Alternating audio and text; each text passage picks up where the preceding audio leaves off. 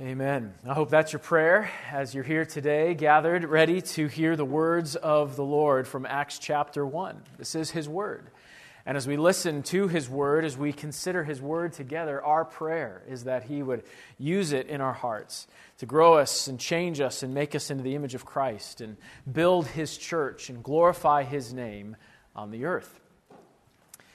And so as we come to this text, we think about what it means to do successful life, to do successful ministry. And this is such a, a popular word and idea in our culture today. To be successful, to be productive, right? You want your life to be worth it, to have made a difference, have had some value, to have changed the world, so to speak.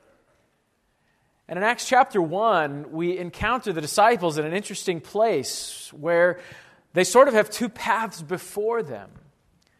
They could take what our human nature often thinks of as successful, which is like, all right, let's do stuff, right? Let's get to work. Or they could take the path that the Lord has instructed them to take, which is, in this case, to wait.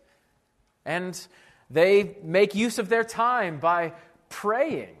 And we think, well, wait a second, they're not getting a whole lot done if they're just praying. I mean, you know, can they really check things off their to-do list if all they're doing is talking with the Lord and waiting for the next thing to happen? This isn't this isn't real exciting stuff here, right? I mean, where are the big events? Why are they planning, you know, where they're going to plant their churches, right? I mean, we've got, last week, we're coming off Jesus' instructions, right? Go and be witnesses to the end of the earth. I mean, where's the planning here? We got to go to this place and this place and this place, and we're going to use this tract, and we're going to go with this method. We're going to start some Bible studies, and you know, we're going to lay all this out, and guys, come on, right? We see success and productivity so much, so often in terms of tasks and accomplishment and things we've done.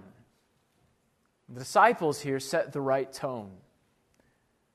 They wait, just like Jesus told them to wait. And then they sort of consider what He's told them to do in the past. He actually didn't tell them to pray. You just see that they're kind of leaning on what they learned from their Savior. And so they talk to the Lord. In one accord, they're unified around this. And then they, they lean on the Scriptures. They go back to the Old Testament, the words from the Spirit through David, and they lean on that instruction to think through, okay, what kinds of things can we be doing here? What would be helpful? What would the Lord have us to do? And this is how God gives them success, through their complete dependence on God. Jesus has left. The men in white clothing have prodded them to get to work. Why are you staring up into heaven? This Jesus is coming again. Get to work, so to speak. And so they go back to Jerusalem. We read about that in verses twelve and following. They travel. They return to Jerusalem from the mount called Olivet. That's where the ascension had taken place, which is uh, not far from Jerusalem. It's about a half mile to the east, maybe two-thirds of a mile. And uh, they travel back to where they were staying, and it's time to get to work. Now you can imagine, try to place yourself in the, the maybe sandals of the disciples here. Jesus is gone, and so there's kind of just this like sense of, okay, here we go, right? All of their existence so far had really been following Jesus as disciples. I mean, that's just what they did. Okay, Master, Lord, what do we? Where do we go next? What do we do next? What do you have for us? And now He's ascended to heaven. It's like, okay, well, we, we got to go back to Jerusalem. He told us that much. And, but now what? This, I mean, this is a big shift for these guys to begin to consider how they're going to take the next steps forward. And in this waiting, there's so many potential ways that they could have responded. Sometimes we find the most trouble in the waiting, in leaning on the Lord for direction in those times of waiting, when we wonder, what is the right next step? What are we to do? How can I be successful in what the Lord has called me to do? What we're going to see in this text today is that success in our mission A life lived with productivity is actually just complete dependence on our sovereign God. Whether that's through prayer, whether that's through following the instructions of His Word, whether that's just submitting and obeying what He's told us to do. Success is not about our skills. It's not about our ability to plan and prepare. It's not about our strength. It's not about our creativity. It's about following the Lord Jesus Christ, leaning on His strength, seeking Him in prayer, studying His Word. These things are the ways we depend completely on God. Now, as we watch the disciples live through this, we see first that they align themselves with God through prayer. And this is an important lesson for us. It really begins here. We want to get on board with what God is doing. We want to be successful in ministry. It's got to start with prayer, where we bow before the sovereign God and align ourselves with what God is doing. Notice how this takes place in verses twelve through fourteen. They've traveled back to Jerusalem. In verse twelve, Luke points out that it's a Sabbath day's journey. That's a common way of referring to a distance because the Pharisees had come up with this system to avoid working on the Sabbath. They had actually metered out how far you could travel before it would be considered work. And so they took the average distance of small villages, the diameter of that village, and they said, okay, so the diameter of an average small village, that's going to be the maximum. So the idea was you could, you know, walk a little distance, do a few things without working on the Sabbath. So again, this was some Pharisaical tradition, but it became known as a measurement of distance. And it's about, well, about three thousand feet in our terms today, somewhere between a half mile and two-thirds of a mile. And uh, that's about the distance away that the uh, Mount Mount Olivet was. Uh, Zechariah fourteen four uh, also confirms in prophecy that that's the same place that Jesus will return in His second coming, just like the angels had told uh, the disciples here. And so they travel back to Jerusalem. It's likely they return to the very same upper room where they had had the Last Supper with the Lord Jesus and where He had promised to send His Spirit. We don't know that for sure, but it's only been forty-three days since that gathering, where Jesus washed their feet and gave them the promise of the Spirit. And they haven't been in Jerusalem the whole time, but it's at least a familiar place. They'd been there before, they could all fit in that room, they knew it, and so it's pretty likely that they went back to that same place. But I just think it's interesting to think about that as they wait for the coming of the Spirit, they're doing so in the very room where Jesus promised the Spirit would come, as we read in John fourteen, for instance. And so there they are, gathered in this room. And in verse thirteen, John lists them all off. There's intentional focus on the twelve, the disciples that Jesus had chosen. Now we know that those aren't all the followers that Jesus had, and certainly others were called disciples, and there will be others in the New Testament that are called apostles. But this passage has specific focus on the twelve, now eleven. Luke lists them all here in verse thirteen. This list is consistent with the other lists, although some uh, some gospel writers name Judas as Thaddeus, maybe seeking to avoid confusion with the Judas who betrayed Jesus. He's the last one listed there in verse thirteen. And so there are eleven names listed. These are the eleven left of the ones that Jesus had chosen. But as verse fourteen points out, they're not the only ones in the room. There are some other followers who have gathered there well. But the key in verse fourteen is that they're continuing in prayer with one accord. Prayer and supplication. The, the, the wording of this makes it clear that this is something that is ongoing. They're continually praying. I mean, this is just what they're doing as they're gathered in this room. They're praying. And sure, there would have been some pauses, there would have been some breaks to eat, but like prayer was the basic task. Here's what we're doing. And it says that they did so with one accord. It means that they were of one mind together. They were unified in their prayers to God. And we don't know exactly what it is that they're asking the Lord for. Maybe their minds went back to Jesus' promise, which is written for us in Luke chapter eleven, verse thirteen, where Jesus tells them this: "If you then, being evil, know how to give good gifts to your children, how much more will your heavenly Father give the Holy Spirit to those who ask Him?" And so maybe they're thinking, well, Jesus told us to wait until the sending of the Holy Spirit, so let's go back. And Jesus told us, if we pray, if we ask, our good Father will send the Holy Spirit. So again, remembering Jesus' words. I mean, again, we don't know if they remembered that passage exactly, but it very well could be. They're thinking back. We know prayer is the right thing to do. Certainly, they've been influenced by Jesus' life. How many times did Jesus step away from the crowds or step away even from his disciples to talk to his Father? They've learned from him. They know this is the right next step. They talk to the Lord in prayer. What's significant here is that they weren't doing nothing in the waiting. In fact, the argument could be made that they were doing maybe the best thing. They were praying. And it was through that prayer that God brought unity to them. They were of one mind. They were of one accord, completely joined about seeking the Lord and His Holy Spirit and what God would do through them. They were asking for what God had promised, expressing their dependence upon God. Success in our mission is aligning ourselves with God, expressing our dependence upon Him, talking to Him in prayer, asking Him for help.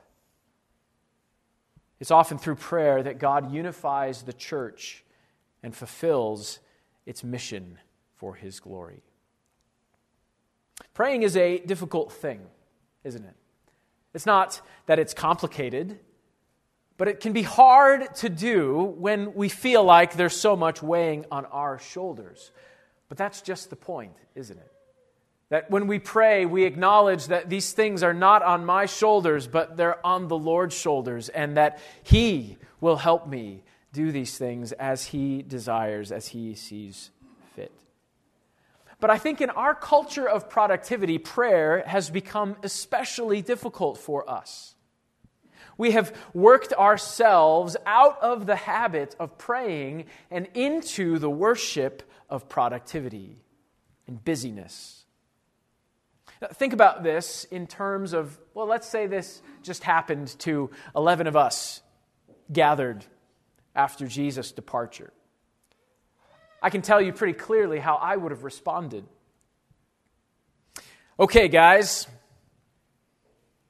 He's given us some instructions. We know we're going to be witnesses. We just need His Spirit, so it's time to start doing some planning. Peter, James, John, I want you guys to take the northwest quadrant of Jerusalem. You're going to start there. Philip, Andrew, you guys take the northeast. The rest of you, divide amongst yourselves the southwest and the southeast. If we divide into four quadrants, we should be able to reach everybody more quickly. I think this is going to work. Maybe we would have begun practicing our presentation of the gospel, right? Okay, do we start with the birth of Jesus or the baptism of John? Well, it's a good question. All right, well, I'm going to start with, we'll start with the birth of Jesus. Good, good plan. All right, what about you? How are you going to start? All right, practice, give it to us here. Let's see if you convert anybody. Good. You want a little quickly across the gospel section, slow down there, make sure you emphasize the cross, you know. And so we're planning, we're preparing, we're discussing. This, this is the way I would have responded. I mean, I can guarantee it. And then maybe right before we head out to do the work, oh, let's pray. Let's pray. Let's ask for the Lord's help before we go out. This is the way we've developed the habit of handling life, isn't it? There's an issue, there's a problem. Okay, let's think, let's work, let's prepare. Now, I'm not saying we, we stop doing those things, but to recognize that our dependence is completely upon God. And the first and most important thing we can do is to fall before His throne and to seek His help, to align ourselves with Him and what He wants, and to depend completely on His work. Because that's the truth of our existence. What eternal good can we do of our own strength? Whose heart can you change by your power? Can you convert a human soul? Can you multiply God's church across the globe? These are tasks beyond our ability. Only God can do these things. And so we must depend on Him. I love how they're also praying together, and it has been a source of great unity. So it's not these followers of Christ kind of going out and doing their own thing. Well, you try that method, you try this method, we'll see who's most successful, maybe learn from each other. No, no, no. They have aligned themselves with God. They've become one accord, and that doesn't mean they turned into a mid-size Honda sedan. No, it means that they've been unified in worshiping God and aligning themselves with His will. They're praying for His direction. Prayer is one of our crucial values as a church, that we would be dependent upon God through prayer. And so I encourage you to participate in prayer in the life of the church. Not only on your own, that's important, but praying together. One of the ways God unifies His church is through praying together. So pray along with whoever's praying in the worship service. Attend a growth group where you can share and pray with others. Come on Wednesday nights where in our classes we take time to pray together. If you feel disconnected from the church, distant from others, I wonder, when was the last time you prayed with your brothers and sisters in Christ here at the church? Part of the way God connects us and unifies us is as we bow before His throne and align ourselves with Him. That's where true unity comes. And so we, we bow before Him and we ask for His help. We submit to His will. And this is what success is. Not the number of tasks we've accomplished, not the number of great ideas that we have, not the number of events we've put on, but bowing before the throne of the sovereign God who alone accomplishes the work of the church through us. And so we pray. Prayer is productive. We need to begin to retrain our minds to think that way. So there they are. Maybe in the same room where Jesus washed their feet and shared the Last Supper with them and promised the coming of the Spirit. And then Peter stands up and he begins to speak to his brothers and sisters. Now, having gone through the Gospel of John and uh, learning a little bit about Peter and his personality and the other disciples, we might cringe a little bit once Peter stands up. It's like, oh boy, what's Peter going to say? It's always kind of fun to watch Peter's personality through the Gospels. But here, he nails it. I, I think in the forty days after the resurrection, as Christ taught them and explained to them how things are going to work and what's going to happen with the kingdom and how they'll be witnesses in this time of waiting for the kingdom, I think Peter began to finally get it. And you can tell here that he's learned from the Lord Jesus. I mean, notice, as he stands up and speaks, where does he turn first? This is not just some Peter idea. He says to them first in verse fifteen, or excuse me, sixteen, men and brethren, the Scriptures had to be fulfilled. Jesus turns to the Word. He refers to the Old Testament. He refers to the Psalms specifically. And notice his high view of Scripture. It's the words of the Holy Spirit through David.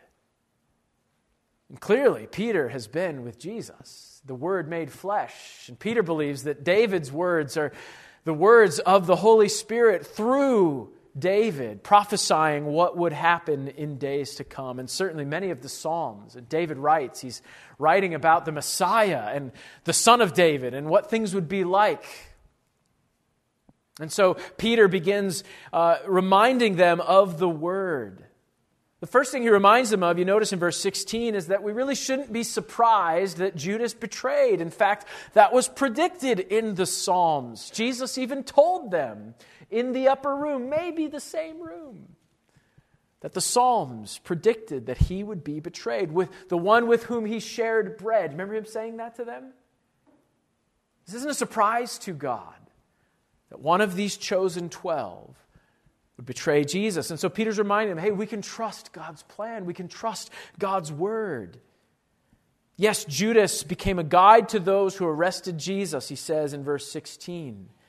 Verse seventeen, yes, he was numbered with us and had a part in this ministry. Now, in verses eighteen and nineteen, our author Luke takes a little aside.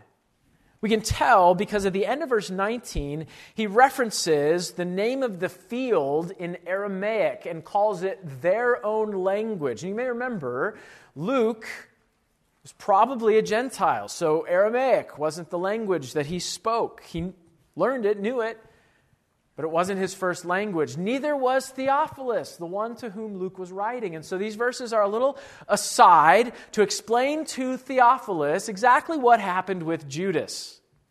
Right? Judas is mentioned, and Luke's like, ooh, I need to make sure Theophilus understands what happened with Judas. And so we have Luke's account of Judas's betrayal in verses eighteen and nineteen. It's slightly different than the way Matthew describes it, but as we put the two of them together, we understand exactly what happened. Luke describes that Judas had purchased a field with the wages of iniquity. Now, probably what happened there was he began to make this purchase of a field. Matthew points out that Judas went through a time of regret. He actually returned the money to the chief priests, and the chief priests finished the purchase of that land. So they used the money to do the same thing uh, Judas had likely intended to do with it. And so they purchased this field with Judas's money. Judas then, as we're told in Matthew, hanged himself, and Luke tells us the rest of the story of that hanging. That at some point, after hanging himself, Judas's body fell and burst open, which is a lovely verse. I thought about making verse eighteen our theme verse for today. Decided against it. You can tell Luke was a physician, right? He's interested in how all this played out. This is like Luke the physician's autopsy of Judas here. And sure enough, uh, there is a field southeast of Jerusalem. We don't know for sure whether it's this field that Judas purchased or that the chief priest purchased with Judas's money. But it's southeast of Jerusalem there, and there is a cliff where indeed if Judas had hung himself there, he could have fallen uh, to his demise. So Luke points these things out. And it became known across all of Jerusalem. Word had spread, which is just an interesting side note to the truth of Scripture, even as we look at it today. The book of Acts was written and distributed within the time period that these eyewitnesses were still alive. And so when we have little details like this about the field of blood and the purchasing of it and the death of Judas and all of this, it really could not have been accepted widely as the true word of God unless it indeed exactly matched what the eyewitnesses had seen. Word had spread across all of Jerusalem, and it agreed with what Luke said. had said here, right? So it's just a fun reminder that the word is indeed true. It's right. It's accurate, which dovetails as well with what Peter has just said. It's the words of the Holy Spirit through the prophet David. Now back to David's speech, or excuse me, Peter's speech in verse twenty, after Luke's aside.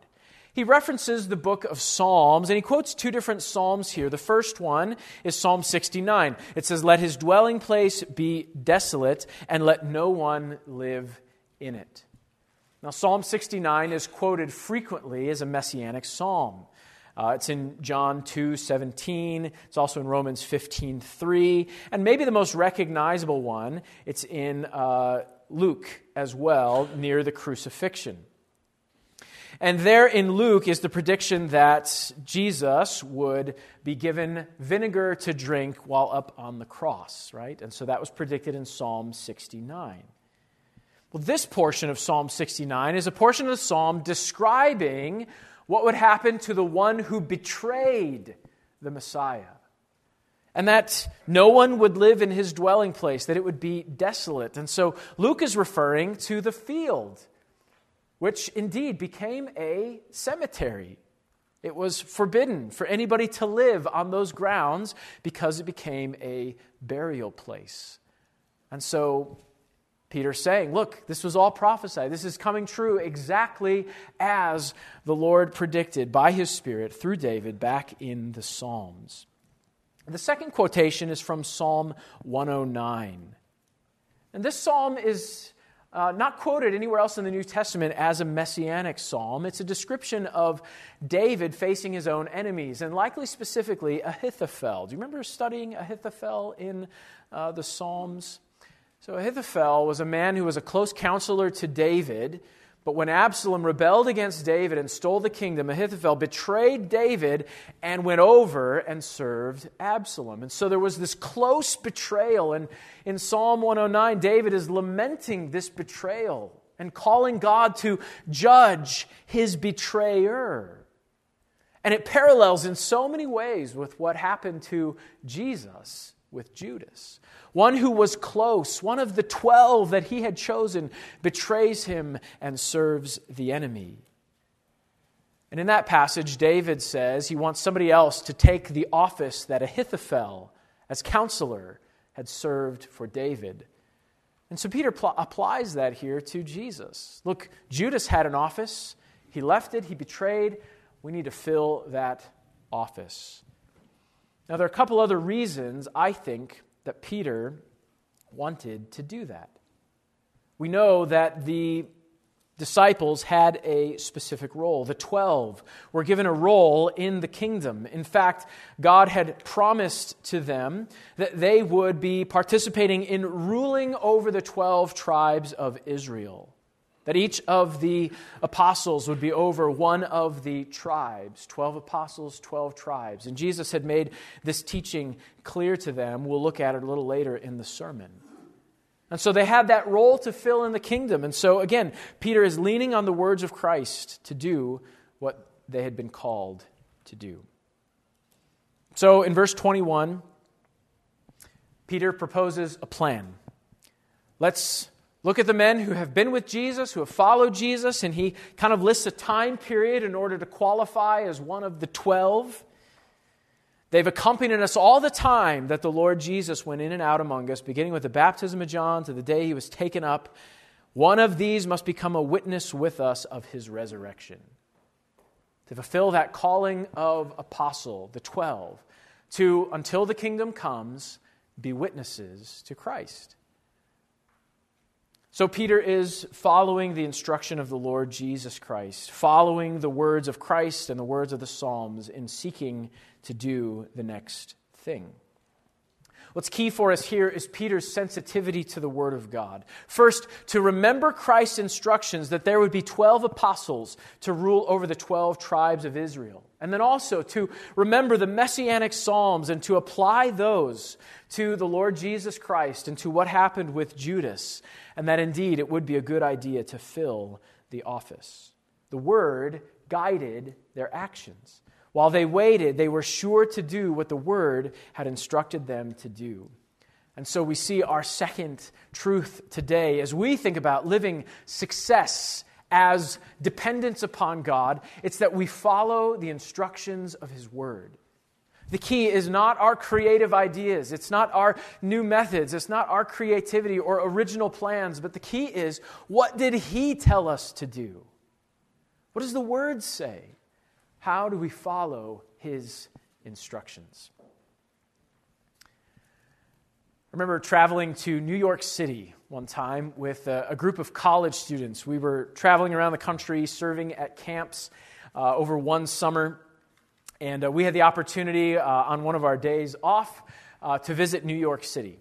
And so we did some exploring and uh, sightseeing and so forth, and we used the subway system to get around the city, uh, which was a, a fun adventure as well. And uh, so we were navigating our way around the city. We had a plan. We were going to visit this place, and we were going to go to the Statue of Liberty, and then we were going to go to another place. And we had all these things we wanted to see as we traveled around the city. Now, this is long enough ago. This is a little special caveat here. This is long enough ago that Uh, there was only one or two of us that had cell phones, and even those who had cell phones didn't have great reception, especially down in the subway. So, you know, things have changed, things have developed since then, uh, but we didn't have a great means of communicating with one another. And so, wisely, our group leader thought, okay, well, here's the plan. We're going to go to these places, and if we get split up, you know, this is what we'll do. So we worked really hard getting on and off the subways, if you've ever experienced that, these crowded places, you know, where you get to stick your face in other people's armpits as their hands are up on the rails above, and so on and so forth. Just super pleasant, right? So we're doing all this, uh, all these kids from Iowa, and so we're getting around the city. We're, we're doing great. Well, then we got to Times Square. And the, uh, the various platforms uh, at the subway around Times Square were all extremely crowded that day. And we hadn't quite experienced that much crowding yet. And so the subway car pulled up, the train pulled up, and the doors opened, and there was a mad rush to get in the train. And, you know, it was kind of pushing and shoving. And sure enough, three of us got on the subway, and three of us did not. And kind of watched with our jaws open as the, our teammates, you know, zipped off down the line. Okay, now what do we do? So the three of us that were left on the platform were kind of looking at each other going like, uh, okay, well, how do we get reconnected here, you know? And so first thing we tried was, well, let's let's call them. One of them has a cell phone, one of us has a cell phone, let's try calling, you know. No, no bars, no reception. Well, we could we could pop up to Times Square and see if we could get reception up there. So we tried that. The other person didn't have reception. Nothing. No no phone calls could go through. Oh, boy, what do we do? Well, are, are they going to come back to us, or, or are they going to wait for us at the next stop? Do we need to go to them? Or, you know, what if we do that? We might end up switching places, and then we're here and they're here. Maybe we should just follow the instructions we laid out at the beginning. Finally, the thought occurred to us, what was our next destination? Ah, we were going to go here next, so let's go there, stick to the plan, and I bet we'll all end up at the same place. So we got on the train, went to the right stop, got out, got to our destination, and pff, sure enough, there they were. Oh, and as we talked with the other half of our team, and they had tried the same scenarios. Like, well, they tried calling first, and that didn't work. And then they thought through, well, should we go back? But then maybe they'll go back. And then finally they concluded too, no, let's stick to the plan, and we'll all end up in the same place. And sure enough, we did. And it was great. We didn't get separated again, had a great time in New York City, and I survived. There you go. End of the story. The point is, what was helpful to us in that moment of separation, when we lost direction, we didn't know where to go, we didn't know what to do, it was helpful to lean back on the instructions, to remember the plan that we had talked about together. And this is why it's so important for us to keep leaning on the Word of God. The building of His church, the accomplishment of His mission on the earth is His work. And yes, He wants to use us in that process, but it's not dependent on our originality or our creativity or our just huge intellects and the way we can figure this out. No, He's laid it out with a plan in His Word. We have instructions. It's not that we can't make plans. It's not that we can't have ideas and try things, but first and foremost, to always come back to the Word and do what He's told us to do. We get so excited about our plans and goals that often we fail to heed the Word of God. We get so busy doing things for God that we actually stop spending time with Him in His Word. Which of us hasn't struggled to be faithful in our devotions because our lives are so busy? Think about that for a moment. When when loving God is the most important thing He's told us to do. Which of us doesn't struggle to, to get distracted by our goals, even good ones? And then we become harsh and impatient with others, slow us down, or get in our way. Even though we know the second greatest command is to love others. Who, who's got priority here? My plans or God's plans, right? We get so busy doing good things that we don't take time to care for our neighbors, to develop relationship with them so that we can share the gospel, even though we know Jesus wants us to love our neighbors as ourselves. We get so enamored with the spectacular that we stop doing the simple commands of Christ, what His Word tells us to do. In the life of our church, there's the potential we could get so focused on a building plan and the excitement of what God is doing to build His church, that we stop asking God for direction. We get so focused on missions work that we stop looking for open doors with our contacts here.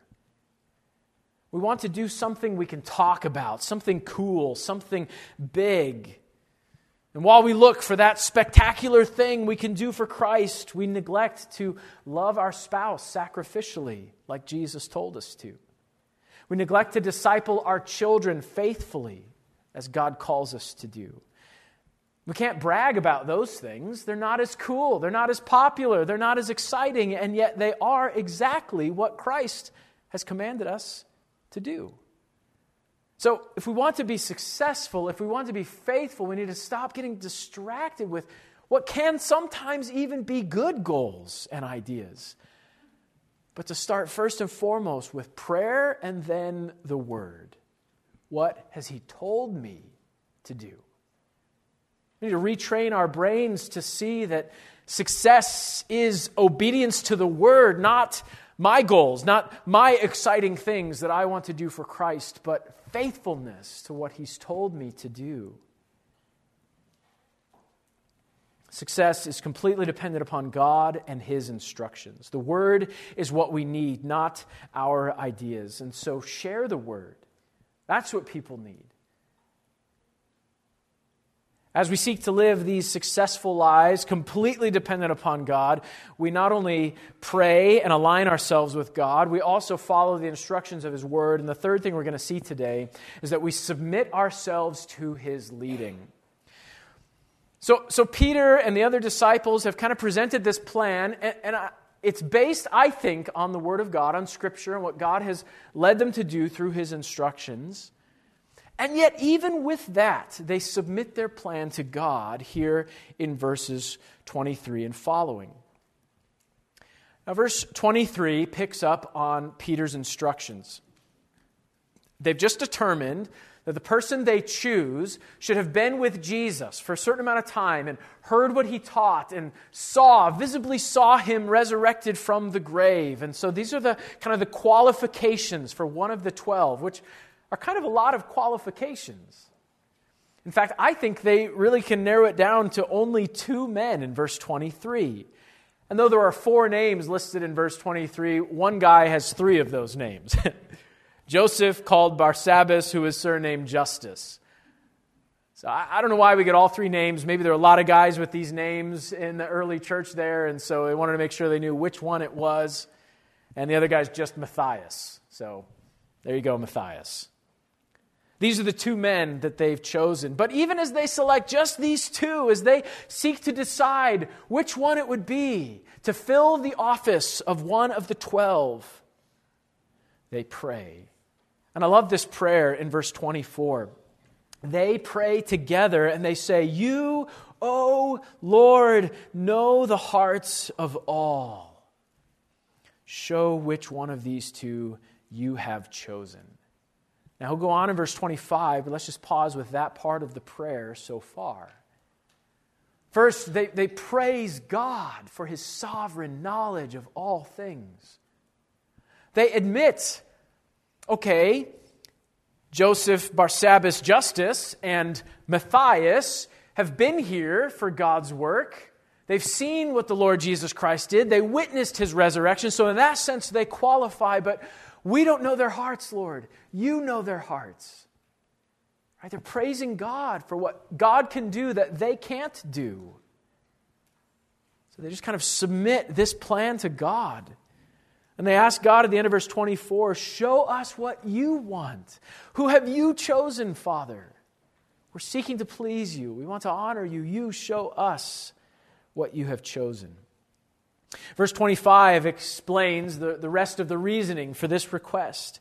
This person will take part in this ministry and apostleship from which Judas by transgression fell, that he might go to his own place. Judas had made his choice. He had diverted from what Christ had done to go his own way. And so he fell both spiritually and literally to his end, as he turned from Christ and rebelled from the office to which he had been called. Luke here calls it a ministry and apostleship. It's a service. And that sense of apostle, apostleship, it's a difficult one to say, that sense of a apostleship goes back to what Jesus had instructed them that they would do. Now, I referenced this already in the sermon. But this goes back to Jesus' instruction to them as he taught them about what they would do in the kingdom. And in that instruction, he explained to them that as a part of their role in the kingdom, just like the Father had given Jesus a role to reign, Jesus was giving his twelve apostles a role in the kingdom. They would rule the twelve tribes of Israel, each of them over one of the tribes of Israel in the kingdom. This prophecy is given to us, or this prediction by Jesus is given to us in the book of Luke. And so, I think this is probably what the apostles have in mind as they think about this. Oh, wait, the twelve of us are going to rule. It's probably what they have in mind, even in Acts chapter one, when they asked Jesus, are you going to restore the kingdom to Israel now? Is now the time for us to rule with you over Israel? And of course, Jesus says, not yet. That's still coming. The second task of the apostle to do in the in-between is to witness. Jesus had given these twelve apostles a specific task to carry the words of Christ. They had been with him day in and day out. They had heard his instruction. They had seen him alive. And sure, there were other followers, and there would later be others who would even be called apostles. But these twelve specifically had been with him through all of that. And Jesus had given them authority to teach and to preach the words of Christ. So that was their role now, until the day that Christ returned and set up the kingdom, at which time they would rule with Christ over the tribes of Israel. And so they need to fill this office, and they submit it to the Lord. Lord, this is your plan. Who would you have us select? Now, interestingly, they cast lots. Lots were something used commonly in the Old Testament and even through Jesus' time, and not only among Jews. It was common in Judaism, but it was also became even a secular thing to do. You may remember, for instance, uh, beneath the cross of Jesus, where the guards cast lots over Jesus' clothing. It was a way of, uh, in a secular viewpoint, to just use something random to make a decision. Kind of like our playing rock, paper, scissors, or, or rolling dice, or whatever, you know, so this is random choice. Well, in Judaism, it goes back all the way to the Urim and the Thummim, which they would use to kind of determine God's will, and a, a choice between two things. Proverbs sixteen thirty-three speaks to this idea. It says this, the lot is cast into the lap, but its every decision is from the Lord. It recognized the sovereignty of God, and was a way of God to make a choice for the people. This was something God did at times through the Old Testament. And so this is, you know, again, they don't have the Holy Spirit yet. So the best of their thinking is they look back at the Old Testament. This is the way that they can seek God's direction in making this choice. Now, just one interesting aside about casting lots. It's often been an attraction to me to think, boy, if If I could use that for God to make decisions for me all the time, that'd be pretty great, right? Do I wear the red shirt or the blue shirt? You know, roll the dice. Ah, red shirt. Thank you, Lord. You know, is it, well, it doesn't quite work that way. In fact, this is the last time lots are cast in the Bible. It doesn't happen again. Interestingly enough, this is the last event in Scripture before the Spirit comes. And I think those two things are connected. Because God has given us a means of following His will, and it is no longer casting lots. It's reading His Word and yielding to His Spirit. Trusting that as we understand Scripture and as we yield to the work of God's Spirit in us, God will guide us. He's promised, right, to give us wisdom. So we don't cast the lots anymore. We have God's Spirit dwelling in us since we've trusted in Christ. Well, enough about casting lots. They do so here, and God makes it clear Matthias is the one to be chosen. The, the rocks or whatever they were fall out of the container, and likely Matthias' name hit the ground first. And so they say, okay, it's going to be Matthias, and the passage ends with them adding him to the eleven, meaning now there's twelve again. What we learn here is their complete submission to God's leading. They've sought the Word, and so based on Scripture, they've kind of come up with a plan that is meant to be obedient to Scripture, and then they take that plan and they submit it to a sovereign God and say, Here, here's what we tried to do, Father, but you show us what you want. We submit to your leading. This is so crucial in the life of the church that we keep submitting ourselves to the Lord. Father, you lead us. You guide us.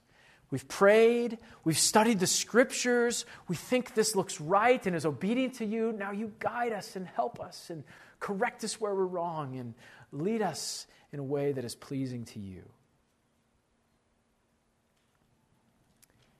We submit ourselves to his leading, to follow him and his word. We submit and yield to the sovereign rule of God. So many times we just get going with our good things without even consulting God's word or submitting to him through prayer. We tend to view ourselves as just generally submitted, right?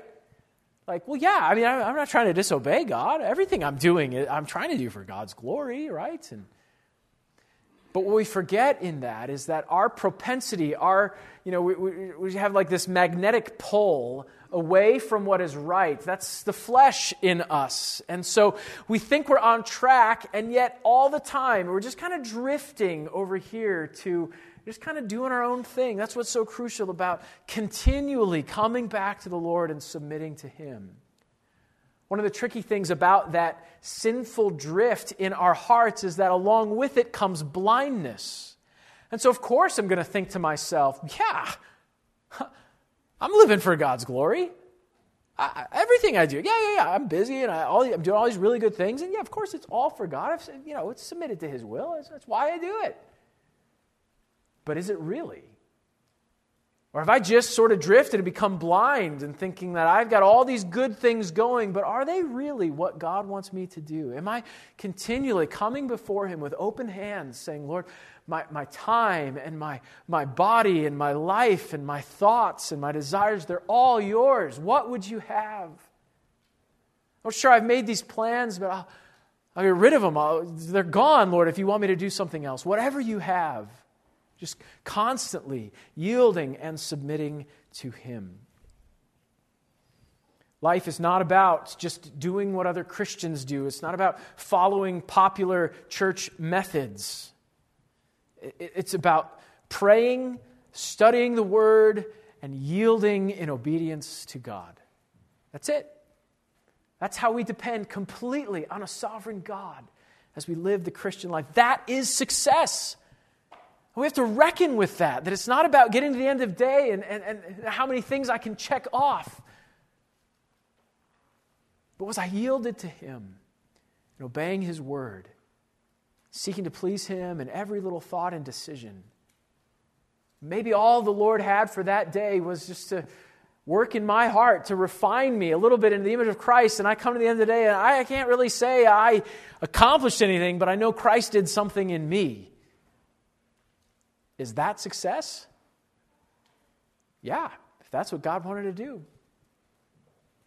So we got to begin to retrain our minds the way we view productivity and success in life. It's about being submitted to Christ. There are so many fads that come and go as Christians, all so often really good things. Events that come up, whether it's food drives or homeless ministries or foster care or evangelistic concerts or you name it, right? These are all fine things. And we begin to think, as long as I'm doing some of these things, I'm pleasing God. But it's really all about just being submitted to him. Is this what the Lord wants me to do? What, what has he told me? Am I doing the things he's told me to do? Am I coming back to his words? Am I aligning myself with his will through prayer and then submitting to his leading in life? Success in our mission is complete dependence on a sovereign God. Maybe today that successful life of complete dependence upon God begins by completely depending on him for your salvation. One of the things ingrained in our culture is that if you want anything good in life, you got to work for it. And this thinking seeps into our view of the gospel, our view of eternity, and how we can be saved from our sin. Well, if you want to go to heaven, you got to work for it. So many think this way. And the gospel is actually not that at all. The Apostle Paul says to us in Ephesians two, eight through ten, that it's by grace you have been saved through faith, and not of yourselves. It's a gift of God, not of works, lest any man can boast. God did it for His glory, so that I, when I stand before His throne, I have nothing to claim before Him. Well, I'm thankful I'm here, Father. I did quite a few good things during my time on earth, so I think You'll be glad to have me in heaven with You. No. It's all of Christ and what He did for me. This is what salvation is based on. So friend, your, your good works could never earn enough to be perfect righteousness in God's eternal kingdom. And just like the apostles were preparing to preach, the kingdom is coming. Are you saved by faith in Jesus Christ? Have your sins been washed away by His blood? And have you received the righteousness of God, which is bestowed upon you only by faith in the one who died for you and rose again? That's salvation. But think about it. So many of us have trusted in Christ as Savior, and we've we've been born again, and we have entrance into God's family and His eternal kingdom, and we're we're excited about those things, but it's like we take the reins back and say, okay, well, You saved me, I've got it from here. As if the rest of the Christian life is on me. But the Christian life is lived the same way the gospel is preached, by grace through faith, and not of yourselves.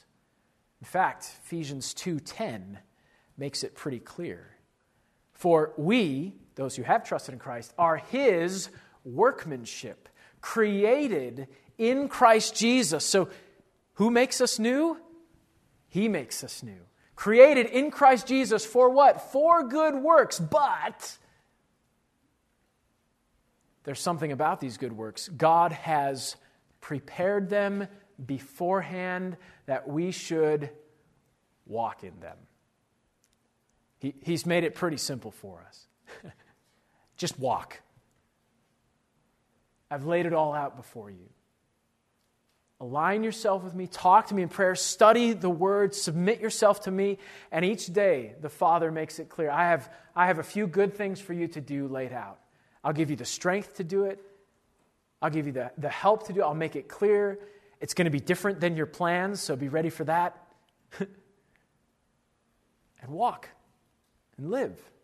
So not only is our salvation by grace through faith, the Christian life is by grace through faith. And so success is then complete dependence upon God, to pray and align ourselves with Him, to seek His word and follow His instructions.